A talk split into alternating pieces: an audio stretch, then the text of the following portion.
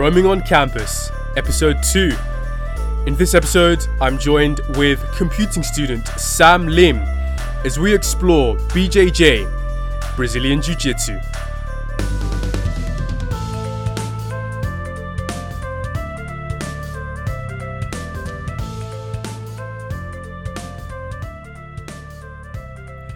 Boom. We are recording. Roaming on Campus, Episode 2. Welcome, welcome. My name's Kenny, and today I'm joined with my first guest officially for a full episode this time. He studies computing, just like me, is apparently from many different places America, Cambridge, Hong Kong. Samuel Lim, welcome. Hi, glad to be here. Thank you for coming on. And how have you been, Sam? It's been a while. Um, I've been pretty good. I haven't seen you in ages. since might have been my birthday actually, but I've been good. I've been doing my industrial placement, um, all remotely now, and haven't been doing jujitsu, funnily enough. But I'm glad to catch up with you here on your brand new podcast, Kenny. I'm I'm really grateful to be your first guest. Mm. Sounds grand. And yeah, I remember the last time we were together, we got drunk watching Tommy Wiseau's The Room. An amazing time. Amazing. and movie. you?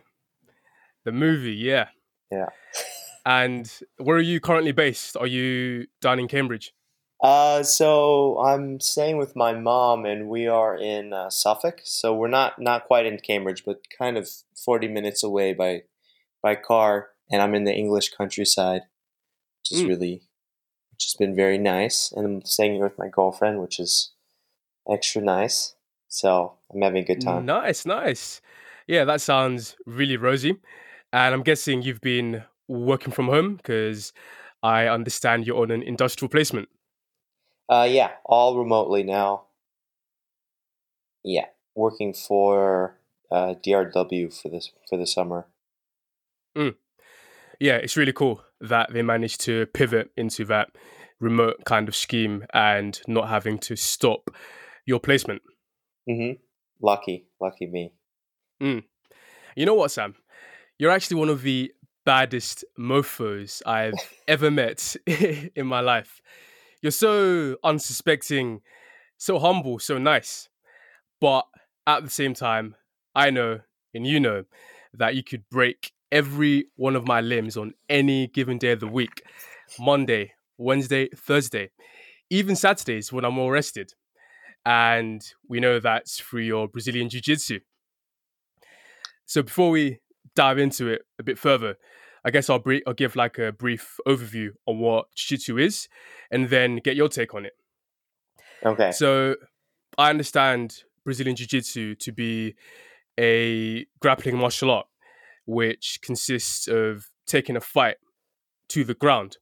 And then through leveraging and controlling your opponent, you get them into certain positions whereby they cannot escape easily. And then from there, you create submissions. And submissions can range from arm locks, knee locks, wrist locks, a lot of different kinds of locks, as well as chokes. And the whole idea of BJJ, Brazilian Jiu Jitsu, is that it's an equalizer. It was meant for the smaller guy to be able to take on larger opponents without necessarily getting their ass whooped. Now, obviously, you're further down the line in the Brazilian Jiu Jitsu journey than me. So, yeah, what do you understand about BJJ? What is it to you? And how did you get into it? So I think that your uh, description of BJJ is is excellent. The only thing I would add is that it was originally designed um, kind of generally as self defense, and that it's closely related to judo. Um, but besides that, the main point is that it's how, regardless, well, aiming to kind of make up for any kind of physical disadvantage you have, to to use your um, kind of like your intellectual prowess and your technique and your training, you can overcome any kind of physical disadvantage. So there are lots of BJJ competitions, Brazilian Jiu Jitsu competitions, where um, there's a category called absolute, and usually uh, martial arts competitions you're split off into weight classes, so you fight people of roughly the same size and so on. Just because you know fair is fair, you don't want to fight some guy who's way bigger than you. But the crazy thing about BJJ is that in these absolute competitions where there's no weight class and anyone from any size can, can join, it's definitely not always the biggest guy who wins. In fact, it's you know maybe it's 30 you know maybe it's 60% 65% of the time the the the bigger guys win but not always. In fact there have been like some really long reigning champions that were smaller than me and i'm not a particularly large guy. So yeah and um, so that's what i thought was always really awesome about jiu-jitsu and that's what my dad thought was really awesome about jiu-jitsu and that's why he joined. He's a smaller guy but mm. he can totally he's like a quite a lot smaller guy. He's five six maybe he's not that heavy maybe he's 60 66 pounds or something i mean 66 kilos which is really pretty small i think he's considered like just about a lightweight in terms of the bjj weight classes but he can yeah. totally still throw down with all the young kids and like still kick my ass every so often so that's what i think is really cool about jiu-jitsu mm. That's awesome. And you and your dad both started at the same time, right? But I'm guessing you must have been fairly young, so wasn't able to take it as seriously as your dad. Yeah. So we started maybe 12 years ago um, together. My dad took it way more seriously than I did. I was, you know, doing other sports at the time. And unfortunately, at the gym, there were, well, at this point, I was really young. I was like 10 or something. So it was not really that fun for me to be doing jujitsu with really grown, big, sweaty adults. So I, I wasn't super into it, but I got into it much later, maybe when I was 16 with my, and I got my friends to join with me. And, I, and then I've been uh, pretty serious about it since. So he's now advanced way past me. And now he's, he's almost a black belt, which is the highest level you can be. And I'm just a blue belt, which is the second high, which is the second level after beginner belt. Mm. So it's been a long journey, but you know, I've, I've loved it every moment. In any case, being a blue belt is a pretty big deal because with Brazilian Jiu Jitsu, you don't actually grade that often. I mean, in between the color belts, you do get like stripes every set months here and there, but to get to the next belt, you're looking at at least a few years on each, right? Yeah, definitely. I would say that. I would say two, you know, one and a half to two years per belt probably. And then as you as you get more advanced, those that distance becomes even larger. Mm. And so when you first started to get into it or your first couple of sessions, what does a beginner what can a beginner expect to pick up at the beginning? I would say, you know, your very first session, you're going to pick up on how humble you are, you know, because the, the, crazy thing is um, how easy it is for people to be scared away at this moment because they come in and then they're basically shown a few moves and then the tradition in practicing Brazilian Jiu-Jitsu is at the end of the class you spar. A big part of Jiu-Jitsu is sparring, which is, you know, mm. basically controlled We fighting. call it rolling, right? yeah, we call it rolling, but you know, sparring, you know, you spar in boxing and everything, but you spar in jujitsu all the time. You know, it's it's a huge component of of jujitsu in general, and it's probably why it's an effective martial art because people can you know practice their moves on each other in a in a, in like a somewhat realistic but also controlled environment. So mm. you find out then if you don't mind getting regularly choked out or regularly be put into a putting your getting your arm put into like an arm lock all the time, and you know maybe getting um, winded a bit because you're you're wrestled to the ground all the time, and that's the biggest takeaway I say. And then and then after that, that's you know people either decide that's not for them, they can't handle it, or that they hate being getting their ass handed to them, and they need to figure out exactly how that was done to them and why you know, and how to prevent it from happening again and how to do that to other people. So then they come again to the next class and so on. Mm.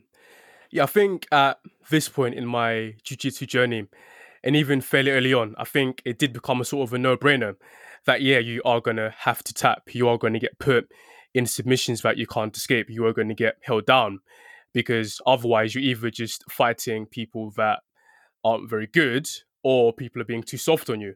And you're right, I think that humility that needs to be picked up fairly quickly. But I do find that even though BJJ is this equalizer where the smaller guy has a chance against a bigger opponent. I do see that early on with different white belts, usually the more athletic the opponent, the stronger, the bigger he is, the more likely he's going to be able to take down or submit a smaller person, at least until they begin to progress more. Did you have that kind of vibe? Or do you see that? Yeah, of course. Of course. I mean, although that's the that's the aim of jujitsu, it's it's not perfect. You know, so if assuming that two people have roughly equal skill, obviously the larger guy will win. And even if I'm 10% bigger than you and your technique is 10% better than mine, I might still beat you. But there's no, you know, that discrepancy can be made up. You know, if your technique, you know, for example, if you worked on your technique even more and you were quicker and you utilized your moves better than than I did, and you, it's totally possible that you could defeat me in like a in a competition. There's there's definitely there's I mean this is definitely not an unheard of situation. It's, it always eventually can be made up with by better technique, but obviously since I'm a I am a larger guy, I'm not super big, but I'm a somewhat big guy, pretty athletic. I I can I can kind of give people the wrong message, but I try and use as little of my um, size to to try and um, in jujitsu so that I don't. So I use actual technique because that's where the real difference is is the technique. Mm. Yeah, because eventually you'll end up fighting someone who's as big as you, not fighting but rolling, sparring, and they'll be as big as you, maybe maybe even bigger. So that strength simply won't apply in that situation. And that is when you need the skill. That's when you need to have actually mastered the actual techniques and not just rely on inherent abilities, right? Exactly. There'll always be a bigger gorilla. You know, even if you're the biggest guy and there's an even even bigger guy, then you're just going to lose. Mm. Bigger gorilla. I like mm-hmm. that. Yeah. So, yeah. yeah, what? Tell us some of the basic like moves or positions which are expected of a white belt. Stuff like guards and mounts and chokes. So um i mean i would say the main positions are um open uh, or guard where um i mean it's hard to describe um on audio but it's basically like um, you're you're on your back, and then your opponent is is um, has been wrapped, in, you know, by your by your legs, and they're on the ground facing you. So they're kind of on your knees, and you're on your back, and then you have your legs wrapped around his waist or their waist, and that's guard. And that's this mm. is an important position because although you are on your back and the guy's over you, you know, he's kind of hanging over you it's considered to be actually a position that is somewhat advantageous for the guy on the ground, even though the guy who's um, who's kind of upright, um, your opponent can can totally just rain down hell on you, punch you in the face a lot. But there are a lot of there's so many moves that you can use to your advantage to try and um, kind of shake him around. You know, maybe you you make it so that he falls over onto his side or onto his back so that you can get on top of him. And then if you're on top of him then you can punch him in the face or you can submit him some other way or you can submit him from guard. So that's a big position. And then there's mount where you're just he your opponent is just lying down on the ground and you are just basically sitting on his stomach um, with uh, you're just sitting on him. Um, so you can just kind of destroy him and just have your way. And then another big position is side control, where you are perpendicular to your opponent and your chest is on his chest and you're kind of pinning him to the ground. And then there's back, which is where you're behind your opponent and your legs are hooked onto his lap and then you are sec- you've secured kind of his torso with your arms in a way such that your your sternum and your chest is glued to the center of his back. And that's very advantageous because it's really hard for him to defend himself. Um, actually, what the main move that you would do is you would you would choke him out. You'd use a rear naked choke. So a rear naked choke is you're behind him and then you choke him out. It's called rear naked choke because you're behind him, rear naked because you don't need to use any kind of equipment, and both of you can be naked and you can still choke them out. because in jujitsu, you can you can do it with a with a uniform on, but you don't necessarily have to do it with a uniform on. Um, and it's also called, um, I think it's called uh, killing the lion or something like that. Because if you were fighting something with fangs, you'd want to get its back so that it couldn't bite you. So yeah, so you choke them out like that. So those are the big those are the big positions in jujitsu for sure. Mm. And then before you even reach the ground, we do a lot of stand up work, which is like just traditional wrestling and judo, which is just you know lots of throws and um, wrestling basically. Mm. Yeah, I guess there is that overlap with judo with uh, taking opponents to the ground. But with your experience, did you find you had to be as experienced as a judo guy in throws, or is it a bit more dumbed down in BJJ? No, no, no. It's uh, I would say it's actually much less dumbed down in BJJ. Although we spend less of the time um, doing wrestling and you know judo, judo sparring and kind of stand up sparring, um, because the rules as to how you take someone down are so much more relaxed in jujitsu there are a lot more things you need to pay attention for. So in judo, um, um, over the years, they've added so many rules now where it's kind of it, there. There are a lot of restrictions on it now. So I I occasionally used to go to well, I occasionally go to judo classes just because I enjoy judo and I'm also a long time judo player. But over the years, because I do jujitsu, I, I end up doing things that are considered illegal in judo now. For example, you're not allowed to you're not allowed to touch their legs. Where in reality, if you're in a if you're in a fight or you're doing jujitsu, right? If you can grab their legs and kind of trip them up, you will. You'll, that's like an excellent strategy. Mm. So I would say in jujitsu, because the rules are more relaxed, you got to pay attention more, and it's more dynamic. It's not just about you know keeping the same grips all the time and you know, trying to go for the same few kind of moves like sweeps or hip throws. There's more to it. So yeah. yeah. So all these kind of rules that get applied, like you can't do this, you can't do that, is it often for safety reasons or to just give a different vibe to the sport? Um, so I think it's to give a different vibe to the sport. So I, I, I admit I'm not a huge judo guy anymore and I don't know a ton about the topic, but I would say what I heard was that um, a long time ago, judo and jujitsu, well, jujitsu today and judo a long time ago were basically the same. But over the years, judo has evolved because they wanted to become a better spectator sport. And frankly, jujitsu is not a not a great spectator sport. So in judo, mm. You have these crazy throws. You know, you can see people being thrown over their opponent, and it's it's pretty fun and incredible to watch. And it's very quick, lightning fast. But then when they reach the ground, it's kind of you know, it's over within 30 seconds, I think. I think that's literally the limit. You're only allowed to be on the ground, both of you on the ground for 30 seconds or something. So I think that they added a lot more rules to make it more flashy and a better spectator sport for the Olympics. And it is but that makes it you know more restrictive and more like a sport as opposed to uh, a martial art, I suppose. Mm. I see that, and yeah, you're right. With Brazilian Jiu Jitsu, you do kind of need to have a sort of a background into being able to watch it and understand what's going on. As you mentioned, with the guard position, where you're at the bottom, your opponent's on top, but you've got your legs wrapped around their torso. To someone who doesn't know what's going on, it may look as if the guy below is going to get smashed, where in fact he's about to pull off some choke or arm lock. So yeah, it does require a bit of a technical know-how into it. But I feel like even with BJJ, some things do get restricted.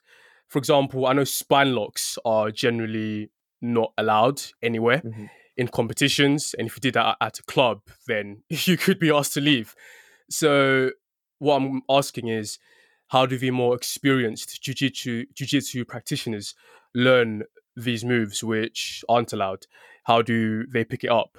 Because obviously, if you ask a BJJ black belt to show you this move, there's a very good chance they'll know how to pull it off.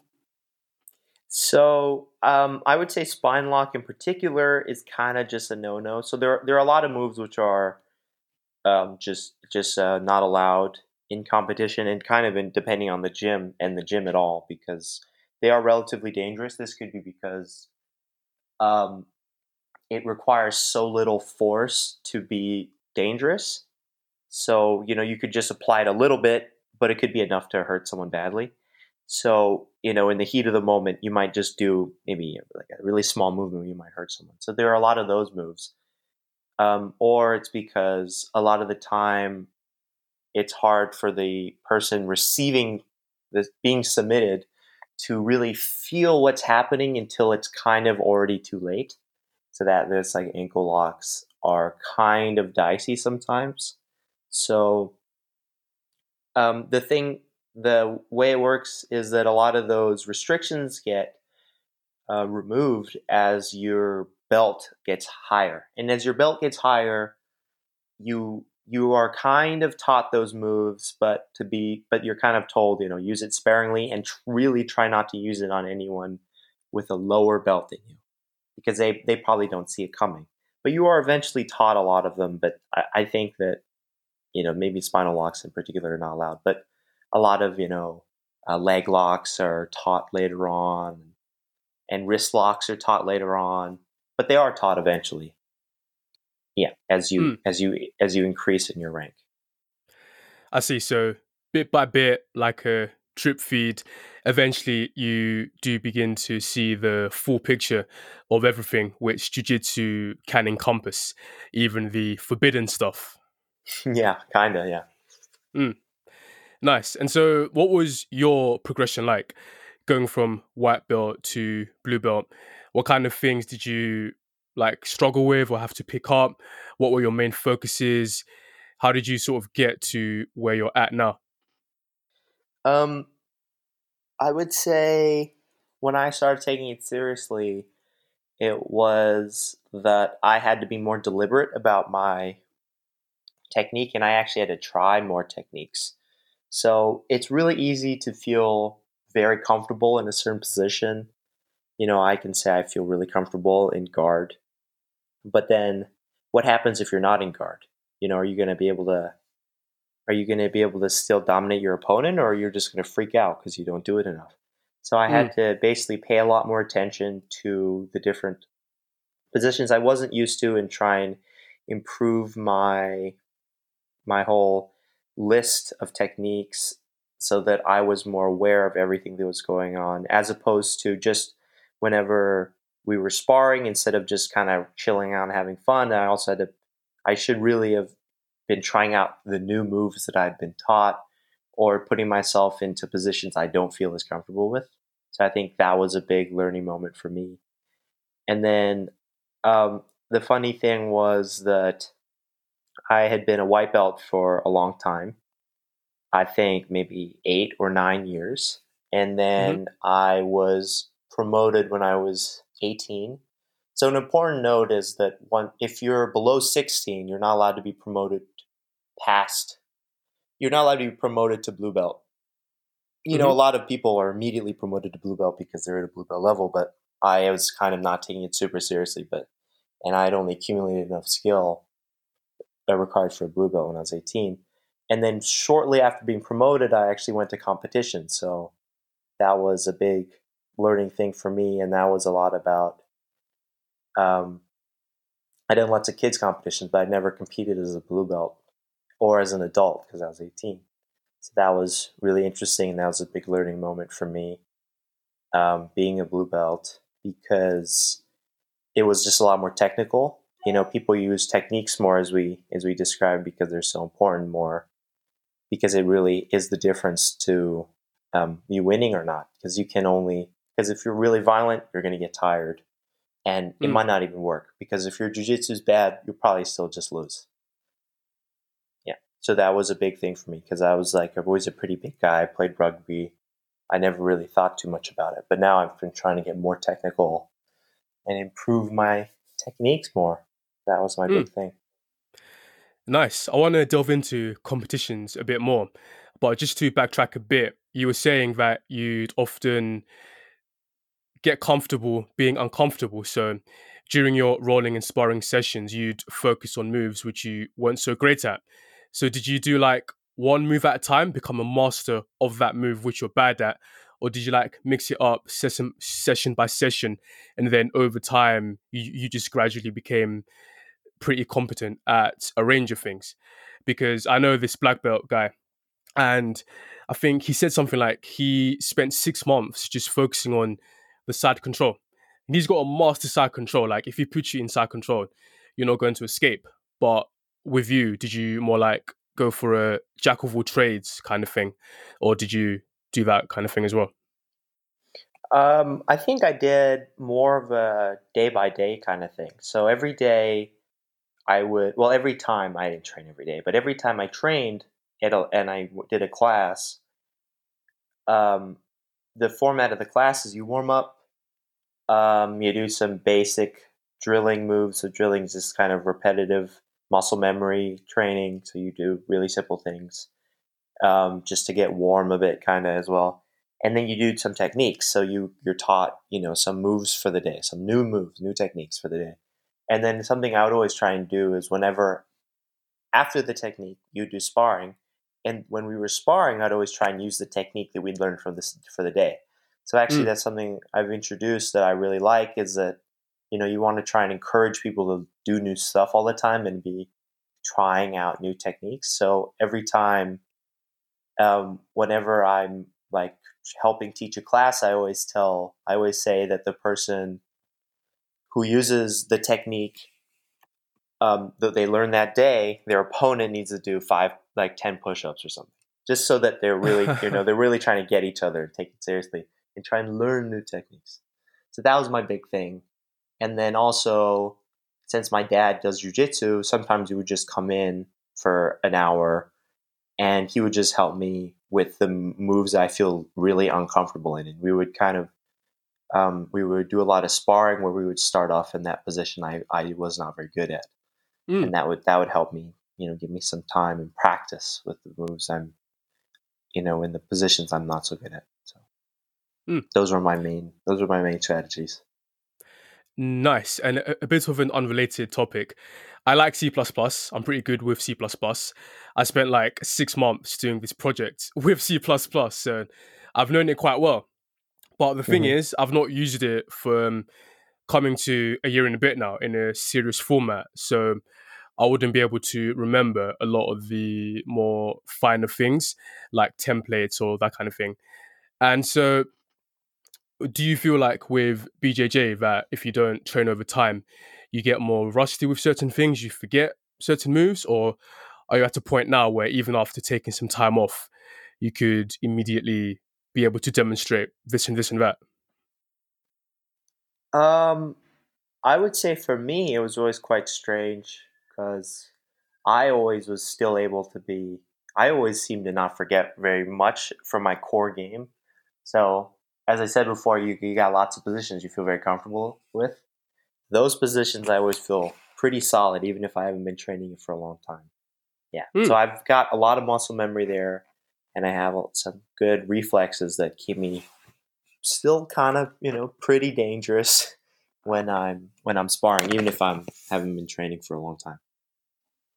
Nice, nice. So jiu-jitsu is ingrained into your system. Hundred And percent. so tell us a bit yeah, that's awesome. So tell us a bit about competitions, like what happens during the competitions. Is it just like rolling in a class? Is it a bit more intense? How did you fare? Um, so I think I've competed three or f- three or four times now jiu-jitsu. Um, it is it's well, it depends on how seriously you take rolling. but I don't take rolling that seriously. I'm I try and do this thing where I'm always breathing through my nose, so I'm taking it.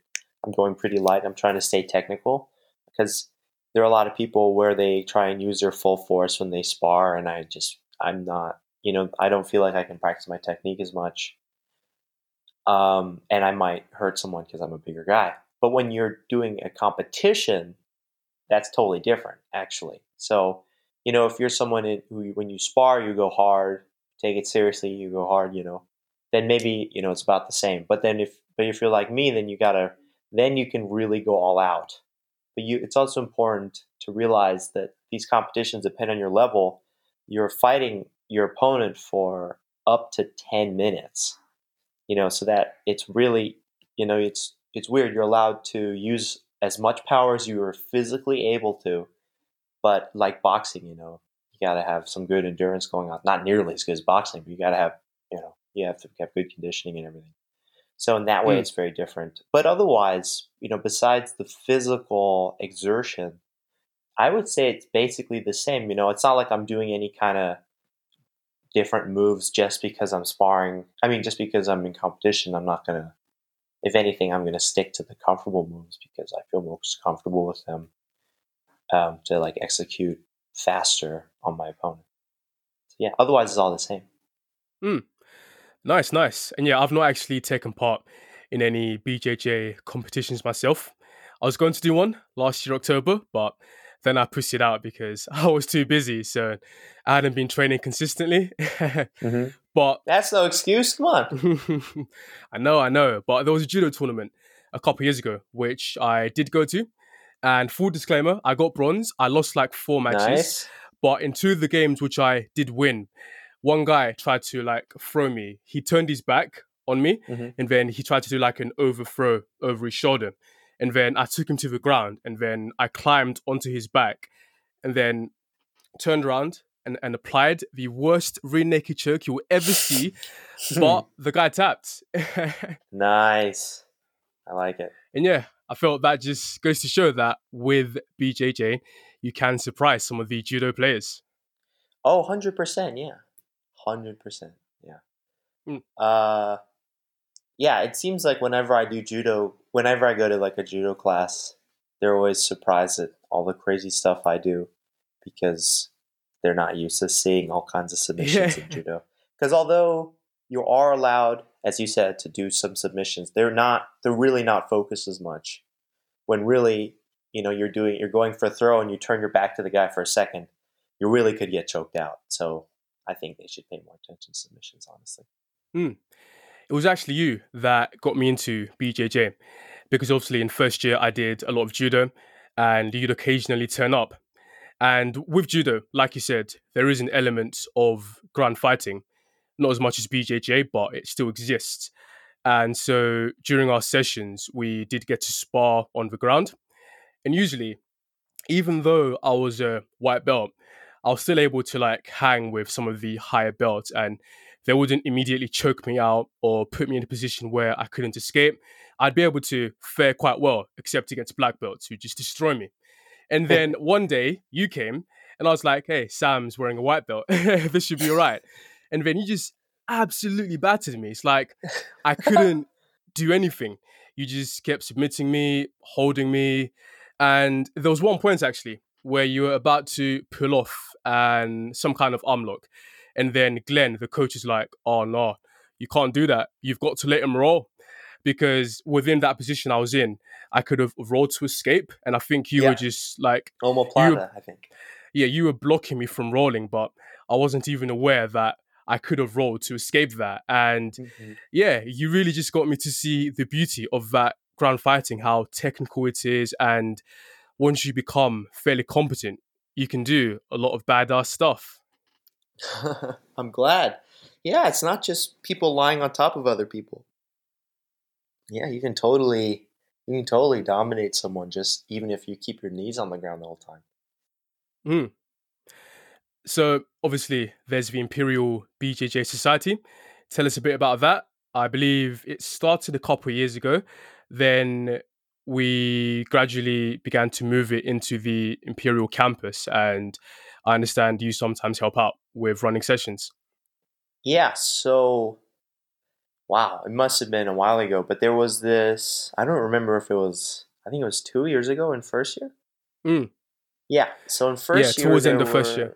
Towards the end of first year, um, there was this small group of Imperial students led by these two um, math students in the year above us who uh, organized some private lessons at um at a gym, a jujitsu gym, BJJ gym in, in Vauxhall. And then we would do that every so often, but unfortunately that was unsustainable because uh, just because of pricing and kind of people not showing up all the time and kind of we didn't get enough momentum, we didn't get enough constant people coming. And then following that, we found another instructor who- um, who would come in to the university and give us lessons every so often, right? Yeah. Mhm. I don't really remember the timeline now. Yeah, and then we would do, and then we would train kind of at a discounted rate in the university, in university gym facilities. And then following that, I think that it kind of died out for a while. And then later on, somewhat recently, this past year, the Imperial Jiu Jitsu Society, which was actually a Japanese Jiu Jitsu society at Imperial, kind of took over or merged with the Imperial Brazilian Jiu Jitsu Society. So they were taking over Ironic. yeah and then the um there was the same instructor would come and give us lessons. And then later on the imperial jiu-jitsu society became a both combined jiu-jitsu and brazilian jiu-jitsu society where i am the i think my title is the jiu-jitsu brazilian jiu-jitsu coordinator. Mm. so yeah now we run well, we were running one session a week and it, we got a actually it was really good. We were getting maybe 10 people every session or something or maybe 8 to 10 people every session which was definitely a, a good healthy number Yeah, those are good numbers. Enough people to get some diversity in who you're sparring with. And is it usually a gi or no gi class? How does it work? so it used to be so a gi is kind of like the judo uniform so it looks like a kimono except the material is really rough and it's really grippable You can't say the word kimono, Sam. Too much Sorry. jargon. Define it, please. Too much jargon. Okay, it's like a robe. It's like a robe. It's like a bathrobe, kind of. Honestly, that's really that's made out of very tough material. Um, it's a traditional, pretty traditional garb, I suppose, where um, a lot of disciplines, Japanese disciplines, will wear it when they do martial arts. So, karate, they have something very similar. Um, taekwondo, not Japanese, but a similar offshoot, you know, similar kind of deal. Judo, they use a kimono, uh, use a gi, and jujitsu use a gi as well. Um, but you can also do jujitsu with no gi, and you kind of just wear workout clothes to do that. So for the long time we were doing no gi, but now we've transitioned to doing gi. Yeah. Hmm. So it's only a gi class every week. Cool, cool. And do you think ultimately in a jiu-jitsu journey that it matters too much whether you focus solely on gi or no gi, or do they all just join up to the same destination as time goes on? Um, so I think that's an I think that's a cool point. That honestly, I don't actually know myself, but I I would say personally because I I um I used to have a serious phobia of sweat. So when you do, so the thing is, I know it's a bit it's a bit strange, especially since my sport is just hugging, essentially hugging someone to death. Mm. You did Um, rugby as well, which is definitely. I did rugby as well, so a lot of sweat. But um, the the thing is, with if you wear a gi and you do jujitsu, all your sweat stays within your gi. You know, it's all blocked off. There's not a lot of free exposed skin. Maybe you, you drip some forehead sweat onto someone else. Hmm. Um, but if you do no gi, then it's like kind of it's so can get so sweaty, it's slippery. But the thing is, you're whether you use a gi or no gi, your techniques there's a lot of overlap. So I think if you're a better gi player, your your no gi is probably pretty good. If you're a good no gi player, I bet your gi game's pretty good. So I would say it's a good combination. If you if you do jujitsu for self defense, then you probably want to spend more time doing no gi though, because mm-hmm. you know if you're if you're caught out and someone attacks you, good chance they're not wearing a gi. So, yeah. Mm. Fair. Fair enough, and I guess that's where the rear naked choke comes into hand when exactly. there is no gi. Yeah, exactly. So obviously, just putting it forward, October, November, December, what do you think will be the state of the society? What with COVID? Do you think it's possible to start opening the class? Because obviously, social distancing isn't a thing in Brazilian Jiu Jitsu unless no. you know Jedi mind tricks. Yeah, exactly. Um, so we've put ourselves down for a couple sessions in a week. Um, and I, I, you know, it's being processed by the union, so we don't know, you know, what times we're getting. And with social distancing, it depends on if we'll even be allowed to, um, you know, allowed by the union and allowed by uh, the university to continue on with martial arts where this social distancing is impossible. So I guess mm. it's kind of we're at the mercy of the union. Um, I feel like it's better to be safe than sorry, to be honest. Although I do love jujitsu, so I've been, uh, you know, but I'm keeping my hopes up, and I and whatever happens, it'll almost certainly be back in January, where we can continue. I can continue uh, trying to get you to come do jujitsu with me. and I can, you know, you can help me teach the class. That'd be good. Awesome. So, oh, by the way, I don't think I'm at the teaching level yet, but we'll see. We'll see. yeah, you can be my dummy. Yeah, I'll be your dummy. Yeah. yeah, just treat me like a rag doll for the entire session. I so do that anyway. You, yeah, you do. You do. What would you say to someone who hasn't yet experienced jujitsu and is maybe receptive of giving it a try? What advice would you give being at the position you're at now? I would say that, um, you know, go out to your, well, if it's now, then I would say, you know, stay inside and maybe watch uh, this guy called Caio Terra. So C A O C A I O. Sorry, wait. Let me just make sure I know it's spelled. Terra. Yeah, C A I O T E R R A. So he's this really small um, Brazilian guy, and maybe just watch some of his clips where he is doing jujitsu on YouTube. And he's like the small guy. He's 56 kilos, but he is basically one of the greatest of all time, I'd say, because he's like a small guy, but he dominated in absolute for a long time. And actually, a hmm. famous mm. story is that he's like extremely inflexible. So he's got all kinds of things against him for fighting people, but he still dominates. So I think that's really cool. And then, you know, if jujitsu is available where you're at, I would say what's the worst that could happen? Come try. You know, go try.